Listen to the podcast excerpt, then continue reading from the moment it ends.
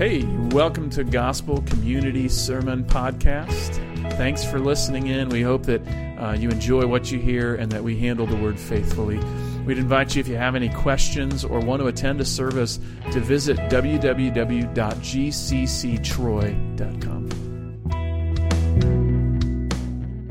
A few months ago, or a few years ago, even, uh, I can't even remember what the time is, but I was reading stories about those individuals that were leaving as refugees from Middle Eastern countries with the presence of ISIS arising in their midst.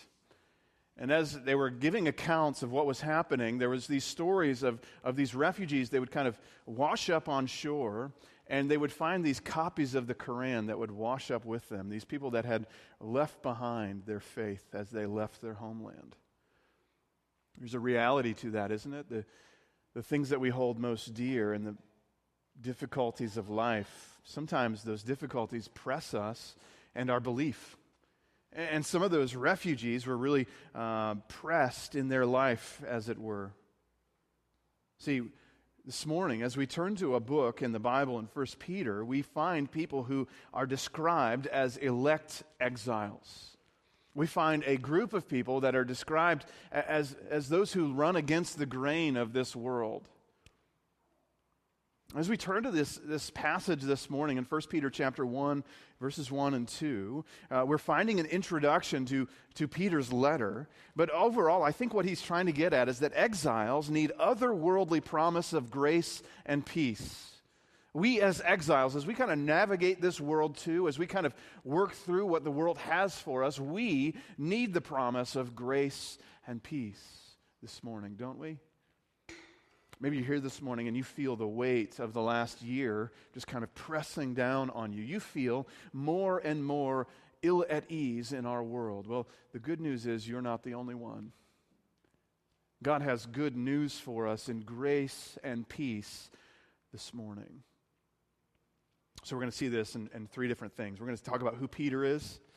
We're going to talk about who he's writing to, and then we're going to talk about what exactly does he hope for these recipients of this letter? What's the purpose of this writing? So we want to dive in this morning. Who is Peter? Now, you haven't, don't have to be in a church very long before you hear the name Peter kind of thrown around, right? Well, in verse 1, Peter introduces himself. He says, Peter, an apostle of Jesus Christ. And, and that's it. That's all he's going to say about himself. Peter describes himself as this apostle, right? And that's one of those church words that we kind of throw around that we don't really know what they mean, right? We go, yeah, he's an apostle. What is that? The word actually means that he's a sent one.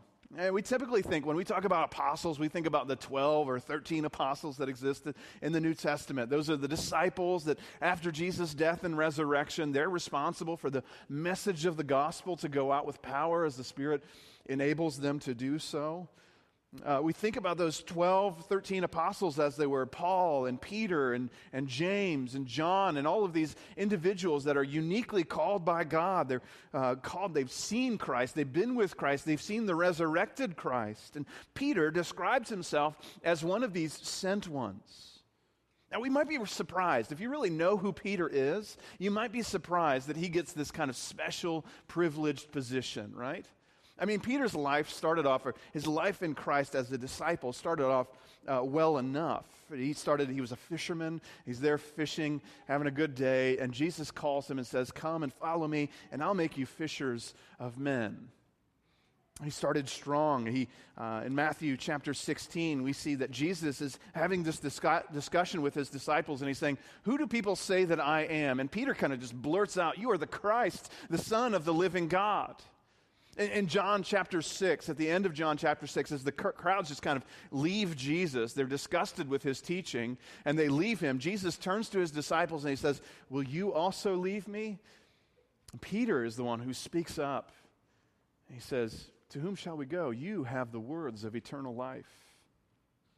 See, at times, Peter's impetuous nature served him well. He spoke before he thought, right?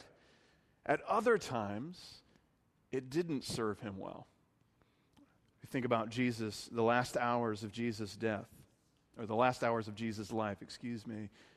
And when Jesus is predicting that his disciples would fall away, Peter objected. in Matthew 26. He says, Though they all fall away because of you, I will never fall away. And Jesus kind of looks back at Peter and says, Hey, before the rooster crows, you will deny me three times. The mouth is still going, but the mind is not thinking. It was then that Jesus predicted that Peter would deny him these three times, and sure enough, that's exactly what happened. And, and so we finish, and Jesus is crucified, and Peter is still fearful and, and, and gone and, and, and out of sorts. And we, the next time we see Peter is in John chapter 21. John chapter 1, 21, Jesus, or Peter has gone fishing again. He thinks that, that God has benched him because of his actions. But what Jesus does is he comes to Peter in John 21. And Peter sees Jesus on the shore and he literally jumps out of the boat, swims ashore to find Christ there. The fish are already on the fire, and, Jesus is going to have a conversation with Peter. And he says to Peter, He says, Simon, son of John, do you love me more than these? Do you love me more than these fish? Of course, Peter affirms his love for Christ. Three times, Jesus calls him and says, Simon, son of Peter, do you love me? And Jesus, or Peter affirms his love for Christ. And then G- Jesus says to him, Feed my sheep, feed my lambs. That is, Jesus is affirming that, that God still has a place for Peter, God still has work for Peter to do. As we read this epistle, we recognize that Peter is an apostle. He's one who is sent by God with a particular message for his church. It's a reminder to us this morning that God still has a message for his people, doesn't he? See, Peter identifies himself as a sent one for a reason. Peter's message is given by God. In 2 Peter, he'll remind us that the prophets spoke from God as they were carried along by the Holy Spirit. At the end of 2 Peter, he'll attribute the, uh, the writings of Paul and his own writings to be scripture. See, P- Peter fully understands his message is not his own, he was sent with a message from God. We live in a world where everyone has something to say, don't we? There's like YouTubers and there's podcasters and there's uh, news anchors and there's all these like pundits that want to comment on everything. We have all of these avenues by which the talking heads are just constantly spitting out their own understanding.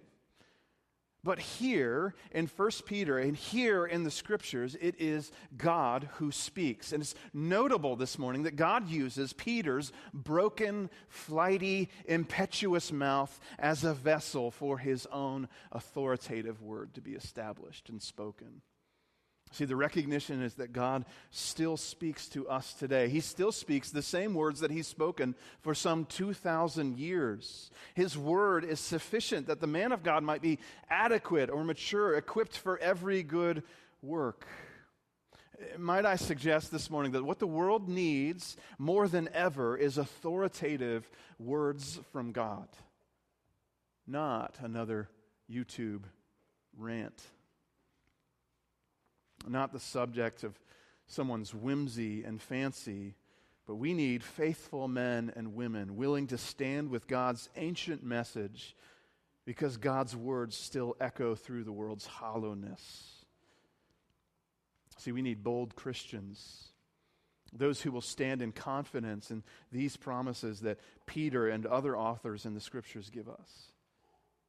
So that's Peter, right? Peter, an apostle of Jesus Christ. But who's he writing to? Who is he speaking to? And how do we understand kind of the context of this letter? Well, later on in verse 1, he says this To those who are elect exiles of the dispersion in Pontus, Galatia, Cappadocia, Asia, and Bithynia, right? According to the foreknowledge of God, the Father, and the sanctification of the Spirit, for obedience to Jesus Christ and for the sprinkling with his blood. See, the first thing that Peter says about his audience, he says they were elect exiles, right? That word, that word elect, it causes all kinds of controversy, doesn't it? All of us kind of we tighten up a little bit when we hear that word election. I have more conversations about this term than anything else. What are we talking about? Well, elect is just a word, it just means chosen. Peter uh, later tells us that the Father foreknew us. Paul tells us that this happened before the foundations of the world. And throughout Paul's writings, he's using words like elect, predestined, preordained, foreknown. He's constantly throwing this language of a God who sovereignly works all things to his will. See, we've noted before that if grace is going to be gracious, it must be undeserved.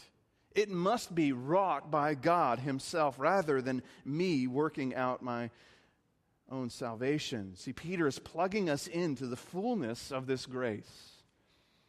Uh, right now, we're reading a book uh, through our growth modules by a guy named J.I. Packer. J.I. Packer just recently died uh, here uh, in the last, what, year, I think. But he says this He says, There's tremendous relief in knowing that God's love to me is utterly realistic, based at every point on prior knowledge of the worst about me, so that no discovery can disillusion him or disillusion him about me in the way I'm so often disillusioned about myself, and quench his determination to bless me. So, what we see is that Peter's writing to this group of believers that he describes as elect. And here's the thing is that we recognize that when we look at the, the nations that he's writing to, he's writing largely to Gentile believers. See, the de- designation as elect exiles would lead us to believe that Peter was maybe writing to a, a Jewish audience because those two terms are highly used of, of Abraham and uh, were really kind of sweet to the Israelite people. See, Abraham was described as chosen by God in Genesis 18. He was described as a sojourner and a foreigner in, in Genesis chapter 23. And so Israel would have kind of grabbed onto these titles and said, That's us, that's who we are. These Jews would have said, We are elect exiles, that's our history. But Peter's writing to these people in Pontus and Galatia and Cappadocia and Asia and Bithynia and saying the exact same thing about them. See, when we get to verses 14 and 15 of chapter 1, Peter says that I am a, uh, excuse me, as obedient children, do not be conformed to the former passions of your former ignorance. He's saying to them, hey, you formerly walked in ignorance. That's not something they would have commonly said to someone who was raised in the Jewish tradition. So he's probably speaking to, to largely a Gentile audience. And so what he's saying is he's saying that these Gentiles too were elect exiles, just like Abraham was, just like Isaac was, just like Jacob was, that we just saw in the book of Genesis. Peter is ascribing this to these Gentile believers. So here we are, we're elect people, made faithful in Jesus Christ by God's sovereign decree. But it's not just that they're elect, that's the sweet part of the designation, right? If that's sweet, we might find the second part to be bitter. We're exiles exiles, meaning we're sojourners or visitors. We're um, kind of these people who live in a land that we don't actually hold to. We actually have a homeland that we call our own.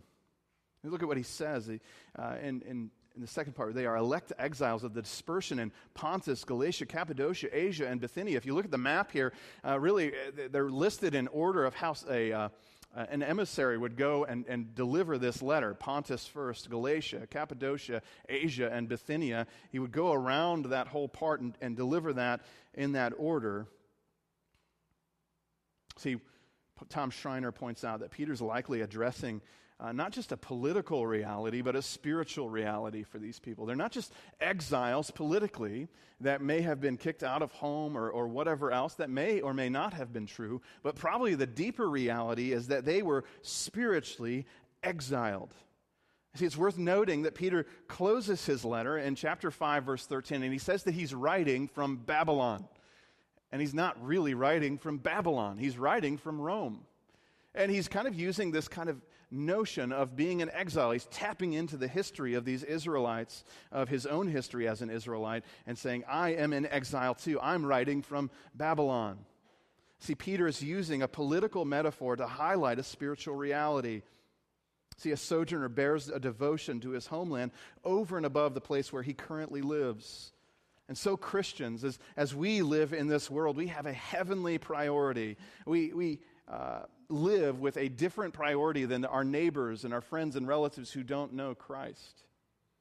See, we, we see this spiritual sojourner designation used later on in the book as well. In, in chapter 2, verse 11 Beloved, I urge you as sojourners and exiles to abstain from the passions of the flesh.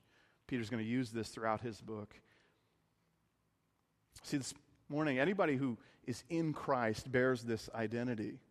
We are people who are exiles.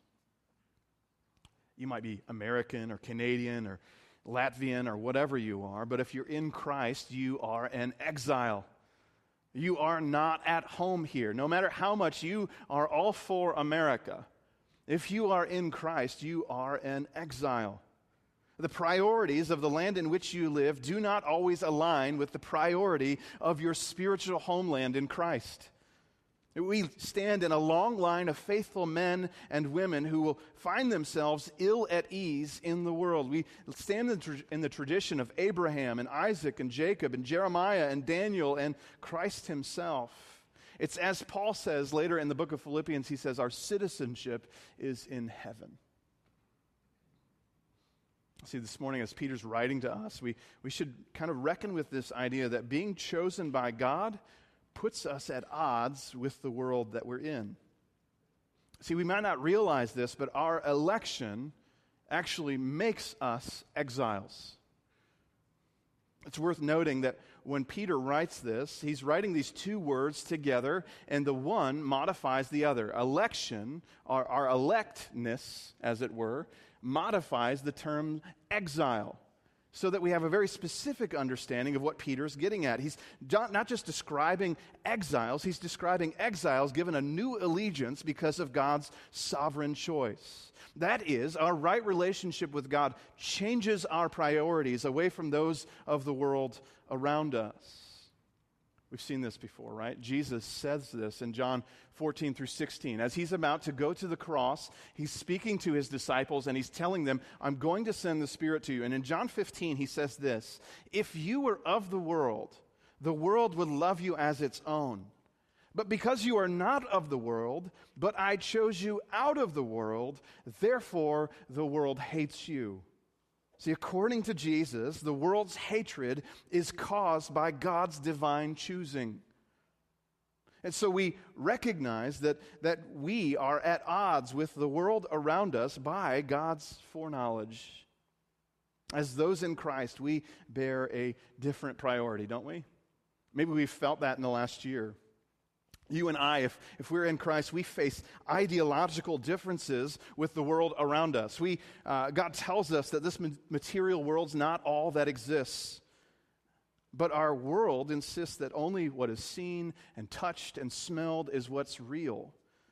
God tells us that He created the world and is actively involved in it. The world tells us that the world is the product of randomness, sustained only by a long change of, chain of causes and effects. We see a moral difference, don't we? See, God tells us He's the author of the scriptures, that they are authoritative and sufficient for us. And in those scriptures, He tells us that the marriage bed is to be kept pure, that, that lying is wrong, that taking of innocent life is a violation of God's righteous standard, that jealous desire for the things that I don't own that others do is also wrong before Him. But our world consistently blurs and confuses these things, doesn't it?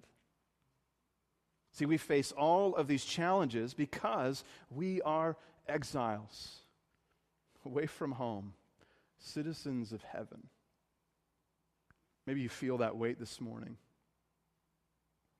But I love how Peter wraps up this section. In this last half of verse 2, he says, May gre- grace, Greece, may grace and peace be multiplied to you. So, what does Peter hope for his recipients? What does he desire to see for these people that, that he's writing to? First thing he says is increasing grace. See, in the, in the Old Testament world, New Testament world, if you would sit down and write a letter, the first word you would write would probably be chairein, and it would mean greetings. Greetings, right? It's a simple thing you would write. But what Peter and Paul do in the New Testament is they take that, that word and they shift it just a little bit and they make chairein into charis, which means grace. Not just greetings, but grace to you. We use that word a lot, grace, don't we? We, we talk about grace. Um, we, we, we throw that term around, we use it so loosely. When I was in college, there was a, a friend of mine who had a, a, broken tooth, and he was set to go on a missions trip the next day, and he had broken his tooth, I don't know, biting a piece of candy or something. And so he's walking around, and, and I loved my, my friend because of this, but he, he was always oriented to God's grace. And so he's walking around holding his mouth, going, I just, I just need grace. I need grace. And I'm thinking, no, you need a dentist, right? See, we, we talk about grace, but sometimes we don't really know what it means. Grace is just really unmerited favor. It's undeserved kindness from God to us. It's the extension of mercy to us. Mercy being that thing that we did deserve that God didn't extend to us, namely punishment for our sins. See, our new life in Christ, purchased by Jesus' death and resurrection, not by our own efforts, is God's grace to us. God extends grace to us in Christ that you and I could not earn right standing with God. We needed God to bestow it upon us. And so, what He did is He sent His own Son to bear our punishment so that He could extend to His own people grace. It's not just grace, though, that Peter writes about, it's peace. If, if grace or, or chairein was a, a typical Greek greeting, peace would have been a very Hebrew kind of greeting, right? Shalom. And we might think, oh, yeah, you know, peace, right? We, we all have the 1960s peace in our heads when we start thinking about this, but that's not really what Peter's writing for. See, the, the term shalom or the term peace had so much more bound up in it than just the absence of conflict. What Peter's writing here is more about a state of life that is, is, is marked by a relational tranquility, that is marked by a sense of prosperity and thriving. It's, it's got a few different contexts in the scriptures so that we have peace with one another, that we live in harmony with, with God's church, but we also have peace with God through Jesus Christ, as Romans 5 tells us. So, what Peter has done is he's taken up his pen to write to Gentile Christians in Asia, and, and he's ascribing to them these, this identity of elect exiles. Uh, just like their spiritual forebears, Abraham and Isaac and Jacob, these are wanderers who are, are made so by the electing power of God, the foreknowledge of God before the foundations of the earth that extended grace and peace to us. And now, as we wander this earth, as we look through uh, the, the, the lens of hardship and the world that we face, we also are increasing in that grace and peace. See, this morning, I think what Peter is writing to us is he's telling us that God speaks grace and peace amidst our sojourning. God speaks grace and peace to us in the midst of our difficulties in this life. If you notice, we didn't preach a certain part. In, in verse 2, Peter writes that it's according to the foreknowledge of God in the sanctification of the Spirit for obedience to Jesus Christ and for sprinkling with his blood. See, the truth is this morning that God alone makes us Christian. He, he brings us to this point, and this is what verse 2 describes. God makes us elect exiles. See, we are elect exiles, as verse 2 says, according to the Father's foreknowledge. What is that? What's foreknowledge? This is kind of fun the Greek word that's used there is actually prognosis. It's the idea of foreknowing or, or having a, a, knowledge of something before it happens. And we might think that this is only referring to God's omniscience. It's a, word that's kind of borne out in the New Testament. In Acts chapter 2, Jesus was offered up according to God's foreknowledge. The, the Jews were not rejected by God because they were foreknown in Romans chapter, chapter 11. See, we might think that we, God kind of looks down the corridors of time and sees who would respond to him, and those people become God's foreknown elect people. But the problem is, in passages like this, see, Peter says that this is according to the foreknowledge, that our status as elect exiles is according to God's foreknowing of us. See, we should see rather that, that when God foreknows it, it actually causes his divine action in human history. That is to say, that God does not simply look down the corridors of time to see who would believe and make those people his foreknown people. Rather, Jesus tells us, like he does in John 15, that we did not choose him, he chose us. Fundamentally, then, we should understand that God is one who foreknows such that we are brought to salvation.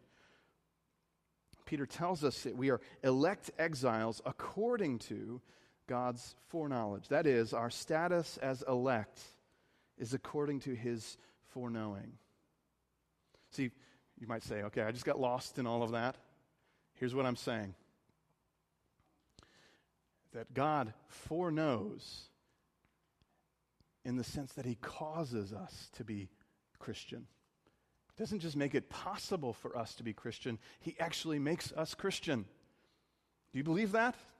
Do you believe that God saved you in totality? That He didn't just make it possible for you to become Christian, He actually wrought you out of your sinfulness. That He caused you to be born again, as Peter will say in the very next verse in chapter 1, verse 3. See, Christian, you are loved by the Father before the foundations of the earth. While this world rages around you, the Father has set his blessing on you from before time. It's a sweet word for us as we live in exile, right? But it's not just according to the Father's foreknowledge. We are elect exiles in the Spirit's sanctification. That's what Peter says here, according to the foreknowledge of God the Father, in the sanctification of the Spirit. Sanctification is another one of those really spiritual words, right? What is Peter talking about? There are two different types of sanctification, and sometimes we get this kind of confused. There's a practical sanctification. We talk about that a lot. A practical sanctification, it makes you more holy. It, it, it means you're taking on the character of Christ. The little white lie that you told a few years ago, you wouldn't tell in the same circumstances this time around. God kind of takes off the rough edges of our character and he brings us into conformity to the picture of his own son, Jesus Christ. See, this kind of understanding, this practical sanctification, is places like we see this in, in 1 Thessalonians chapter 4. Paul writes, he says, For this is the will of God, your sanctification, that you abstain from sexual immorality. And so Paul's giving us a very clear example. You should continue in purity and sexual purity because you're being sanctified. But there's another sense in which the Word of God speaks of our sanctification. It's not just that we become more holy. The Lord writes to us and tells us that there is a positional sanctification. That is, that God has set us apart for His purpose. It's reflected in a place like Hebrews chapter 10, verse 10. And by that will, we have been sanctified through the offering of the body of Jesus Christ once for all.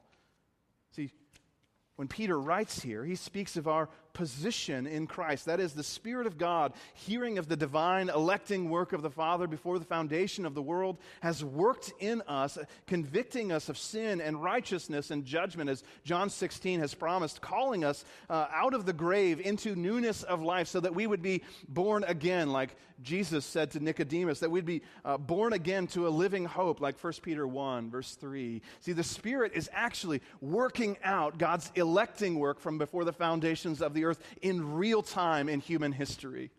So that he's convicting us of our sinfulness recognizing that we need grace and mercy from God. So the Father foreknows, the Spirit sanctifies. Look what he says next. I said, according to the foreknowledge of God the Father and the sanctification of the Spirit, for obedience to Jesus Christ and for sprinkling with his blood elect exiles for obedience to Christ. Again, we might think that when Peter's speaking here about obedience to Jesus, we're talking about not smoking or drinking or chewing or going with girls who do, right? We're, we're talking about doing righteous things. That we're being obedient. We're not doing the things we know we shouldn't do. But that's not really the sense that Peter's writing here. In fact, if you remember back to Romans chapter 1 or Romans 15, Paul writes about the obedience of faith.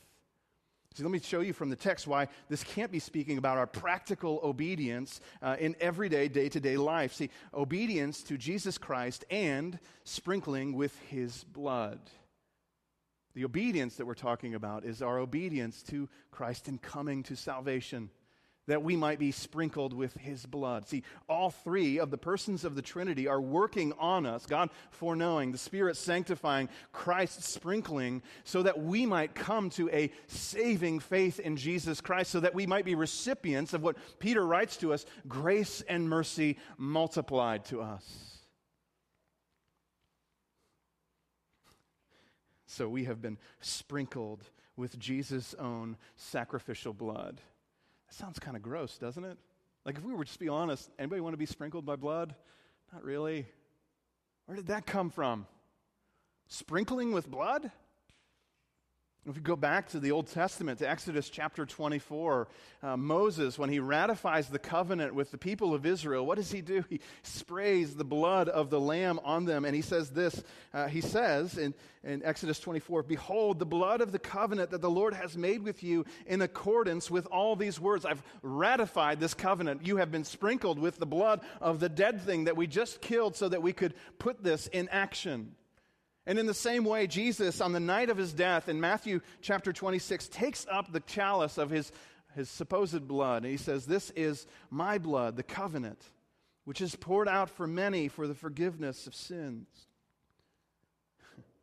so we have been sprinkled with Jesus' own sacrificial blood so that the penalty of our sins has been paid in full, so that we would no longer be condemned by our sinfulness. See, in the midst of all this, there's kind of just this undercurrent of all this, isn't there? And I think Peter will get to it explicitly later on is that the person of Christ was one who suffered. Jesus was one who went through difficulty. He himself lived as an exile, as a sojourner. See, the Son of Man, as Jesus says in Matthew chapter 8, did not have any place to lay his head. The foxes have nests, the birds, or the foxes have holes, the birds of the air have nests, but the Son of Man has no place to lay his head. I about got that backwards, didn't I? Right? He felt, Jesus felt consistently at odds with the rulers and authorities that he faced, to the point that uh, the culmination of his life rule, leads to this day where all of his contemporaries stand around him and shout out, Crucify, crucify him. He, his rejection was universal, such that even his disciples fled the scene of his betrayal. Men, women, child, adult, rich, poor, all types of people living out the rejection of their God as they put Jesus to death because Jesus has exposed the orientation of sinful hearts. Here's the news this morning for us is that Jesus' grace and peace gives life to elect exiles, doesn't it? Jesus' grace and peace is for us. It is this rejected Christ who brings grace and peace to his rejected followers. And it is our participation in Christ through faith that brings about our rejection. Just as his victory brings us victory, his rejection brings us rejection. Christian, don't be confused. Jesus is both the cause and remedy of your alienation. Jesus is the cause and the remedy of your alienation. Jesus is oxygen for elect exiles.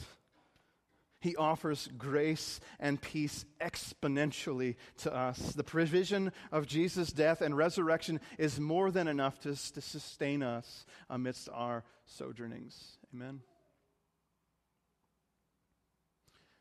See, I guess I look at this passage and I see this introduction. And I know what's coming in this book. And I, am recognizing that this book is going to step on our toes. I have an anticipation that some of these things are going to be hard for some of us to swallow. There's sections about husbands and wives, sections about working underneath uh, masters, that I think are, are correlating to us working for our employers. There's sections about submitting to governing authorities. I think these things are going to be hard for us.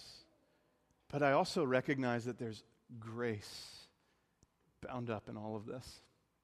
And I think Peter wants to orient us to that grace first. See, the Christian life, the Christian life is living against the grain. I'm about to sound like an idiot. I'm just going to tell you right now. I don't do woodworking, right? But my understanding is every piece of wood has a grain, right? And when you cut against the grain, it's not a good thing, as far as I know. I also like to grill. I like food, therefore, I like to grill food, right? And so when you have a chicken breast and there's a certain kind of grain to the meat, and when you try and cut against that grain, it just clumps up and falls apart. See, when we go against the grain, life becomes hard. See, as Christians, we are against the grain of this world. It's, struck me recently that many of us, uh, we, we have no vision for what it is to be living in exile as Christians.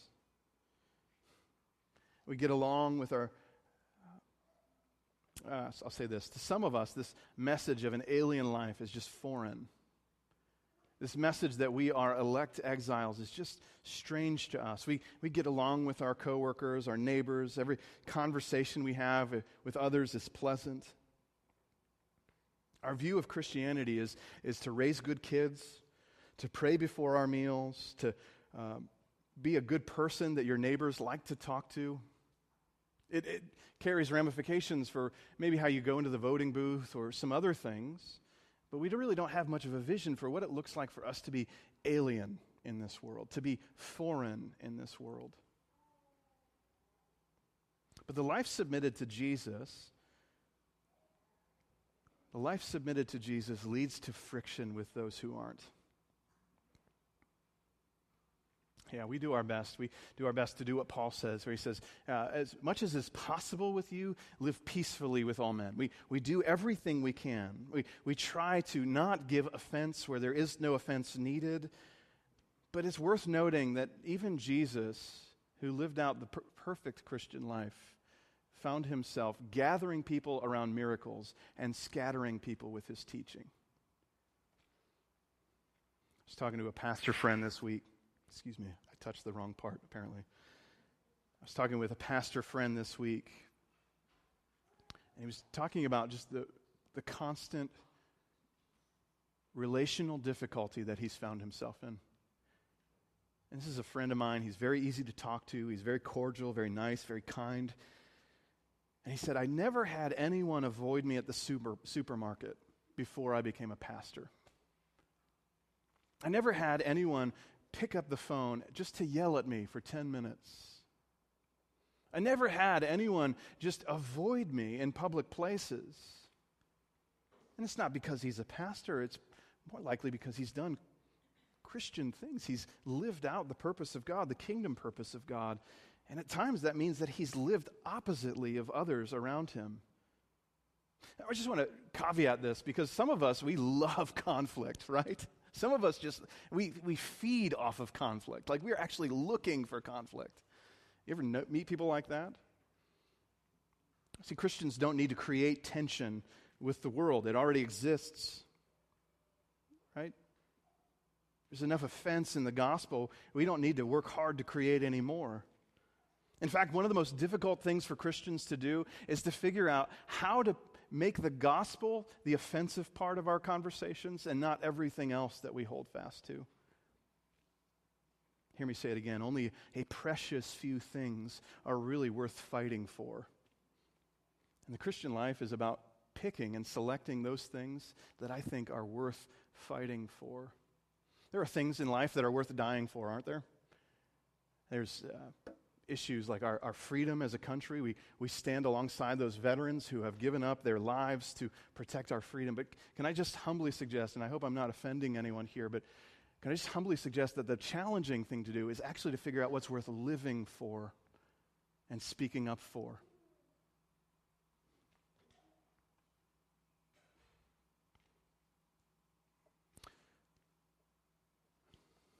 You say, great, Jason. So we're elect by God, we're exiles. I get to go home as an elect exile, and what does it mean for me? What does it actually change about my life? I want to give us some direction here this morning, as it were. How do we live as elect exiles?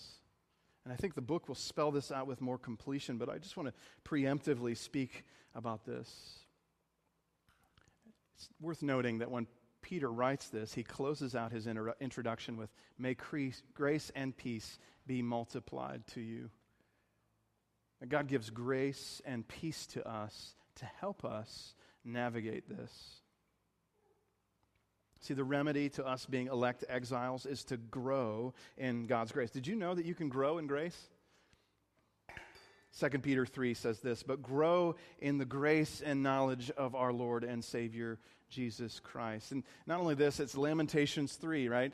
Um, steadfast love of the Lord never ceases, His mercies never come to an end. They are new every morning. God ex- gives to us an increasing, ever present grace for each day. And living by faith in a hostile world requires us to always tap deeper and deeper into the well of God's goodness and grace. You might feel tired and weary this morning. You might feel exhausted and worn out, but what we need is fresh expressions of grace. This morning, I got a call this morning from my wife, and uh, she said, The shower won't turn off, which is problematic, right? Because the shower won't turn off. That's just constant water flowing down your drain. So I come home and I look at it, and I promise you, I'm looking at this stream of water going, it starts to look like nickels eventually, right? Like they're just going down the drain. They tapped into your bank account somehow and you're just flushing money down the drain, right? The frustration is, you know, I try to work at it and I don't know what I'm doing, but I'm angry. I'm increasingly angry. And I'm trying not to act angry. Like, dads, you ever do that with your kids? Like, they come around, hey, what's going on, dad? Oh, nothing. I'm fine. I'm fine. Just leave me alone. Yeah. That's what I was doing. I was clenching my teeth, trying to act happy when I was not happy. Put it down, you know, call somebody else, see if they can fix it. Come here. Things aren't working quite the way they should. Try to fix that. Go out to the computer. It's not working. I'm touching everything I touch breaks today. I don't know what's going on. I, I think I should just go home and take a nap. But I had such a bad attitude. I feel like I should go home and take a time out, which is actually a reward for adults, not a punishment, right? But I get in my car after I've worked on that, I throw a little hissy fit, slam my hand against the console of my car, something that I would discipline my own children for. And now I have the shame of my own acting out and a hurt hand. So that's fun. The recognition is we need grace, don't we? We need fresh mercy. And it might not be a shower that doesn't work or a sound system or computers or whatever else. It might be that neighbor that just is constantly at odds with you. You always feel that friction in talking to them, that, that coworker at the water cooler that every time you try and speak to them, there's just that awkward thing because you tried to share the gospel with them. That neighbor who, who just has it out for you because they know you're a Christian, they know uh, that you hold to a different standard. How do we navigate those things? We look for grace. Each morning we wake up and we say, God, I need grace. I need peace. I need to be reminded of the work of Christ so that I'm prepared to take on the weight of today. I need to be recipient of, of your mercy and kindness in Christ so that I can be a dispenser of mercy and kindness to others. I sense that we're just uh, weary. We've heard uh, multiple people over the last few months just kind of constantly tell us they're, they're just tired. They're, they're tired at work. They're tired at home. There's lots going on. There's, there's issues arising in households. There's other things going on, not just in our church, but I hear it from other pastors and uh, just recognizing that we're all feeling this kind of weight right now. Well, what do we do with all of that weight? Well, we come to the God of grace. We do as Hebrews 4 tells us we come that we might receive mercy and find grace to help. We come to our intercessor, Jesus Christ, and we say, God, I need grace. So this morning, I want to close out with that exact prayer God, give us grace. Would you pray with me this morning? Lord, we ask now that as elect exiles, that you would multiply grace and peace to us. Make us ever more aware of the provision you've given to us in Christ. Help us with the richness of the gospel to be able to work through the issues of our life, of our existence in this world. Not independent from you, but in deep reliance upon you. And when we fail, that we would find grace and mercy. We pray these things in Jesus' name. Amen.